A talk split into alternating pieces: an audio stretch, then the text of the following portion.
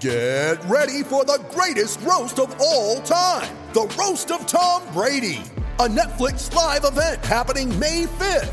Hosted by Kevin Hart, the seven time world champion gets his cleats held to the fire by famous friends and frenemies on an unforgettable night where everything is fair game. Tune in on May 5th at 5 p.m. Pacific time for the Roast of Tom Brady, live only on Netflix. You ready? Showtime. On May 3rd, summer starts with The Fall Guy. Let's do it later. Let's drink a spicy margarita. Make some bad decisions. Yes. Audiences are falling in love with the most entertaining film of the year. Fall guy. Fall Guy. Fall guy. That's what the poster said. See Ryan Gosling and Emily Blunt in the movie critics say exists to make you happy. Trying to make it out? Nope. Because I don't either. It's not what I'm into right now. What are you into? Talking. Yeah. The Fall Guy. Only in theaters May 3rd. Rated PG-13. I'm Alex Rodriguez. And I'm Jason Kelly. From Bloomberg, this is The Deal. Each week, you'll hear us in conversation with business icons. This show will explore deal making across sports, media, and entertainment. That is a harsh lesson in business. Sports is not And, uh, as you simple know, I- as bringing a bunch of big names together. I didn't want to do another stomp you out speech. It opened up so many more doors. The show is called The, The deal. Deal. Listen to The Deal. Listen to The Deal on Spotify.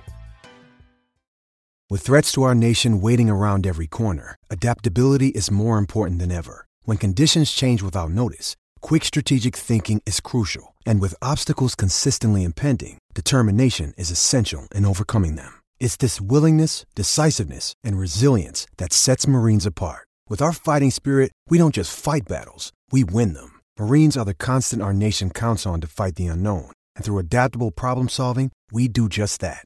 Learn more at marines.com. If you listen to my last podcast, I believe I called the idea of the Jets trading Jamal Adams this late in the offseason moronic. But the immediate reaction of dealing a safety that did not want to be on the New York Jets, you got a replacement player for him. You get two ones, a three. This was a, a fantastic haul. That's the immediate reaction. And it, it was. The return that Joe Douglas and the Jets got from the Seattle Seahawks for Jamal Adams was undeniably strong. But where my concern shifts is to what does this mean for Adam Gase?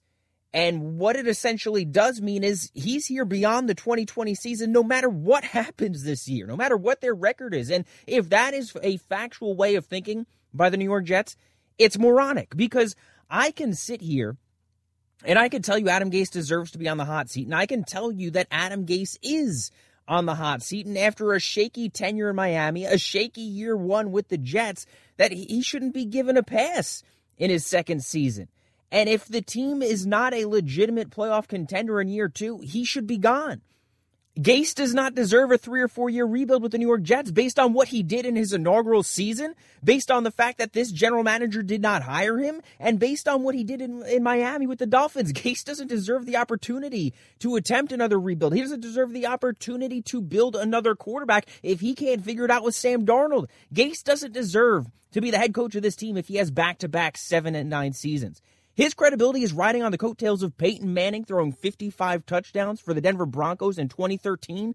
That should buy you nothing in 2020. But all of that logic is irrelevant based on the Jets' actions this past weekend. By trading Jamal Adams, the Jets told us Adam Gase is getting a free pass this year. The Jets just traded away their best player. Far and away, their best player. And they did it five weeks before the season in a year where, as far as I'm concerned, they need to make a strong push for the playoffs. Six and ten does not cut it for the Jets. Eight and eight does not cut it for the Jets this season. We're praising Joe Douglas for the return he got for a safety, yes, but how has he made the Jets better this year?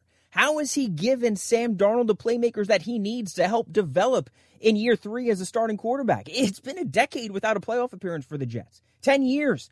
You know, it, it's it's enough as much as they're looked at as a losing franchise, as an organization that can't get out of their own way, this is by far the worst stretch of football that I've ever witnessed them play. This is the second worst stretch in their franchise history. You have to go back to post Super Bowl Weeb Ewbank and the entire decade of the 70s to find a similar run. But in the midst of that 10 years of perennial losing, I'm not going to give Joe Douglas a fist bump for getting draft picks for for Jamal Adams. I want to see them get better on the field, and I want to see pressure on the head coach to win. Trading your best player for assets that you're not going to see a return on for another 32 games doesn't signal an organization that's focused on winning this year. And if you're not focused on winning this year, then where is the pressure on Gase to win? You can't sell me on having expectations to win when you trade your best player just weeks before the regular season is supposed to start, you don't sell your car the night before a road trip unless you're canceling the trip because the money isn't going to get you anywhere immediately. It's going to take some time to turn that money into a replacement vehicle. You take the road trip, then you sell the car and say we're building for our next road trip. Fine, but but selling the car the night before a scheduled trip means you're throwing in the towel on that trip. I don't care how much money somebody's willing to pay, you still threw in the towel on that next trip. And the Jets just threw in the towel on their next game, on their next season, and said the expectations that we feel as fans, the demands that we want for this team as fans, and demands for the head coach in 2020 are not in line with the expectations and the demands that the organization has. And that's frustrating because I don't buy the notion that the Jets were forced to trade Jamal Adams. You had a superstar defensive player a guy that should be a perennial, not just a perennial Pro Bowler, but a perennial All Pro. We watched him. We watched him wreck a game last year and almost single-handedly beat the, the New York Giants. He has that ability to dominate it, and he still had two years left on his contract. I, I, I get that he didn't want to be a Jet without getting paid, without getting an extension, but you add the franchise tag and one year of the franchise tag, and Adams was essentially under the team control for another three years. He wasn't going to sit out this season even with him blasting Adam Gase last week in an attempt to get out of New York and in an attempt to demand an extension. And of course, who was at the forefront of that controversy with Adam Gase, between Gase and between Adams in the middle of the newspaper? Manish Mehta. But it's about what you do on the field. And Gase doesn't coach the defense. So, in my opinion, it's more important that Jamal Adams was able to get along with Gregg Williams than it mattered he got along with Adam Gase. Once he was on the field, that noise of whether or not Gase is a leader, whether or not Douglas sought to trade him last year, whether or not Adams wanted to go to Dallas, eh, that wouldn't have mattered once once he hits the field. Adams would have produced. Adams would have gotten the team wins. And then you address his status again next year. Because look, if the Jets got this return for Adams this past March, amazing. Know, if they if they traded him next March and got this return, fantastic. You do it before the draft so you could take some of those picks that the Seahawks were willing to give you and turn them into assets that can help you on the field in your next game, not assets that can help you on the field 32 games from now. So as as long as Adams was healthy, his value was going to be the same next spring as it was last Saturday. If the value of Adams doesn't change and the Jets need wins this season, what do those two first round picks what what do they what do those picks that the Jets just added from the Seahawks? What does it get the team? What does it get Sam Darnold? Nothing for this season. Look, the, the return was good, but the timing was off. You deal him four months ago, now you have those assets to use and help build your 2020 roster. You trade him six months from now, and then now you have those assets to help build your incoming 2021 roster. And you do that after you used him on the field this season. But dealing him now, dealing him today, you, you, get rid of your best player and you get no immediate return in a year where the Jets need to show growth and the Jets need to show improvement and they, and show that they're heading on the right track. Or, or Gase should not see the third year of his contract and maybe Sam Darnold shouldn't see the fourth year of his. The Jets got plenty back for Adams. I'm not arguing that, but the, the, the roster is undoubtedly worse off a month before the season. So treating this like a coming out party for Joe Douglas when he made the team worse this close to the start of the regular season just doesn't make any sense to me. John Idzik once had a lot of draft capital for the Jets, and what happened there? So is Douglas gonna is he gonna take these picks and package them for a player that's ready to step on the field and help the team this season and, and help Sam Darnold out as a, a playmaker this season? It's possible, but it's incredibly unlikely. So unlikely that I don't think it's even reasonable to really entertain the idea. So if he's if he's not trading for a proven commodity, then those picks are a question mark that we're not going to get to start seeing a return on for 16 games and 32 games for the second pick. And yes, they they got Bradley McDougald. They got a, a serviceable safety that could step in alongside Marcus Maye, and he's been on board with trying to trying to get the Jets to now sign Jadeveon Clowney, which I would be fine with. I would prefer that over trading for Ngakoue from Jacksonville simply because it only costs money for Clowney as opposed to picks that would have to go to Jacksonville. The, the Jets have already shown us, though, that they're not building to win this year. So I would be surprised if they went out and signed Clowney. Here's the thing with McDougald, though. He's he is a legit starting safety. There's no question about that. But he's going to be 30 years old in November. He's on the last year of his contract, and while he might be an actual starter, he is, but he's still a fill-in. McDougald, he's not going to be here the year after. He's a one and done player. He's not a long-term fix. Jamal Adams is 24 years old. You have five prime seasons left before he gets to the age that McDougald is. So he's he's coming in as a starter, but let's call him what he is. He's a throw-in in this deal because it was just days before August 1st, and the Jets needed to fill out their roster after trading their best player. There there weren't many options to be had. I'm fine with the, the concept of trading a safety for a ton of assets. But after, and I, I understand, look, this isn't Joe Douglas's fault necessarily, or at least it's not entirely his fault. He's now just kind of fitting in as the next piece of the puzzle as, as part of the problem. But after 10 years of no playoffs for the Jets, after a losing year again last season, a disappointing start to Adam Gase's tenure as head coach, and let's be real about this, through two seasons, the quarterback has been a disappointment. And you can throw excuses about him being banged up in his rookie season and being too young in his rookie season and, and having mono last year and having to learn two offenses in two years. But those are just that. Those are excuses. Sam Darnold, for all the hype, for trading three second round picks to the Indianapolis Colts to move up just three spots in the draft and grab him, Sam Darnold heading into year three has been a disappointment as the New York Jets quarterback. Saying anything other than that is just sugarcoating the reality. So, with the state of the Jets right now, am I wrong for demanding that they operate the organization in a way that they concern themselves with their next game? Am I wrong for wanting them to build their roster in a way that it gives them the best opportunity to win their very next game? Because that's what they should be doing with a head coach in year two and a quarterback in year three. But instead, Joe Douglas and the Jets are again looking toward the future, are again building the team with the focus on 2021 and 2022, 16 and 32 games from now. They're ignoring the game against the Buffalo Bills in a few weeks. They're ignoring this the next 16 games, and as usual, looking at years down the road, I'm ready to see them build for the now. I'm ready to see them attempt to put the best roster on the field for their very next game. And they just don't do that. The trade doesn't do that. Making the trade four months ago, fine. Use the assets to build a better roster in 2020. Make the trade six months from now, fine. Both scenarios signal a focus and an emphasis on building a roster for their very next game. That's all I want. Make the trade a month before the season, and it means you're looking towards the future, and Adam Gase is getting a free pass in 2020. And there will be a 2020 season. The NFL is not canceling their season. Let's take a quick break, and then we discuss. Back after this with a commercial that some of you are going to hear and some of you might not. I'm Alex Rodriguez. And I'm Jason Kelly. From Bloomberg, this is The Deal. Each week, you'll hear us in conversation with business icons. This show will explore deal making across sports, media, and entertainment. That is a harsh lesson in business. Sports is and, not uh, as simple you know, as bringing a bunch of big names together. I didn't want to do another stomp you out speech. It opened so, up so many more doors. The show is called The, the deal. deal. Listen to the deal. Listen to the deal on Spotify. There's a lot of questions right now about the ability of the NFL to start and, and complete their 2020 season. Uh, I'm personally, I, am not worried. The, the, the questioning is it's journalistic and it makes sense with the way that the country is currently handling or, or the lack of handling COVID 19 and, and, this global pandemic, and the fact that we're, we're seeing so many parts of the country struggle to contain its spread and there are questions right now also because Major League Baseball is going through a rough stretch, in large part because of the Miami Marlins outbreak. And it's not a good look or it's not a good sign for baseball that it took just three games for that outbreak to occur.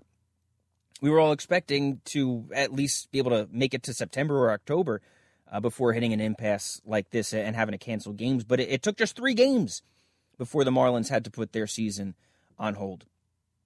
I love though. I, I, love that they're trying to fight through it and and keep the the season going. Major League Baseball. That is, I think going into the sports restart, there was always that concern of well, what happens if somebody tests positive, and and that if was inevitably going to happen. There were going to be positive tests. The hope was that they could be isolated positives, and if a team has a player test positive, he sits out. Hopefully, not more than uh, one or two others were infected. Seeing the Marlins come out with 17 positive tests is is very concerning. And had you told me a, a month ago that a team was going to have 17 positive tests come back in in the span of two days, I would have said the season is is going to be canceled immediately because you look at the NBA, it took just one player, Rudy Gobert, for the NBA to shut down the season in March and subsequently cause all sports and really the entire country to begin its shutdown. So 17 people with one organization would absolutely shut down baseball. But I, I do think it I think it's great that they they they're choosing to just pause the Marlins, keep the rest of the year going.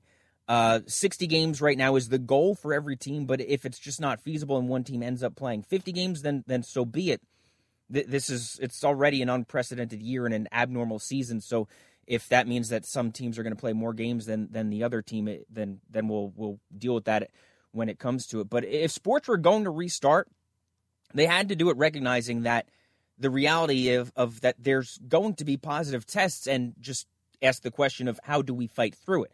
And I think football the NFL for for all the negative criticism that they get about everything, whether it's legal issues or kneeling during the anthem, concussions, they they inherently are really good, really good at ignoring the noise and just pushing through. the The thing with football is there are just 16 games. They're not trying to play 60 games with the amount of road trips that Major League Baseball is. They they have only eight road games, and you don't necessarily have to fly to all of those games. So the travel is already such a smaller percentage in football than what baseball is dealing with.